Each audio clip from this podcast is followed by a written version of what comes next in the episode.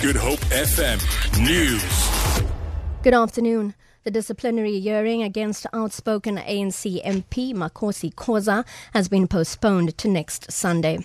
Khoza informed the committee that she had received new death threats, and KwaZulu-Natal ANC spokesperson Mdumiseni Ntuli said Khoza had been given time till next weekend to prepare for the new hearing.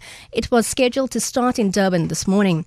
Khoza is charged by the ANC and the KZN with bringing the party into disrepute, and Ntuli explains. The report from her representative is that she's away, she's not in KwaZulu Natal, and when they met last night, apparently she pointed out two new threats that have since surfaced as late as, as of yesterday. As a result of which, she then said she's not going to be able to make it to the hearing in, in Durban.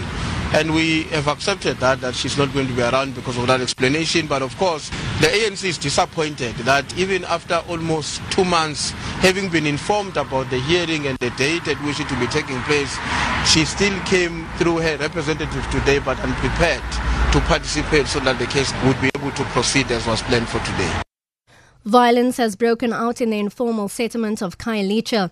At least 15 informal dwellings have reportedly been burnt down. It's unclear at this stage as to what gave rise to the tensions. Police spokesperson Noloyiso Rwexana explains. Police are monitoring the situation in Klein William, in Khayelitsha informal settlement, where two groups are fighting with each other. Uh, no one has been arrested at this stage. The police will remain in the area. The American Weather Service has warned of an extremely life threatening situation in Florida as an unupgraded hurricane is battering parts of the U.S. state. More than 6 million people were told to evacuate the state, with warnings of a huge storm surge. Irma has already devastated parts of the Caribbean, with at least 25 deaths.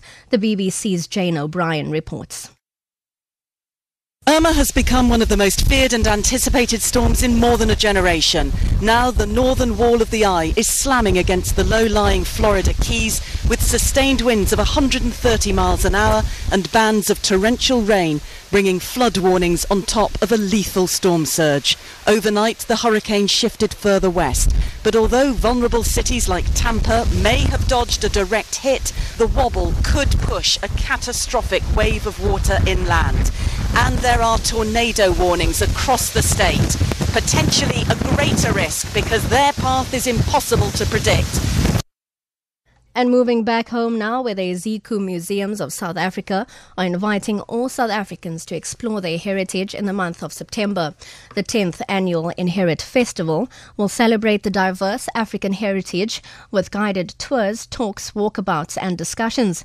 Iziko Museum South Africa Communications Manager Melody Kleinsmith says most of its 11 museums will offer free entry during the festival from the 18th to the 24th September.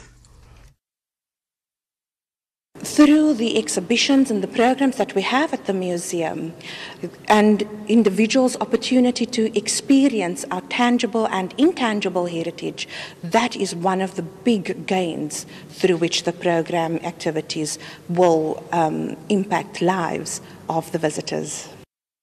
For Good Hope FM News, I'm Robin Frost.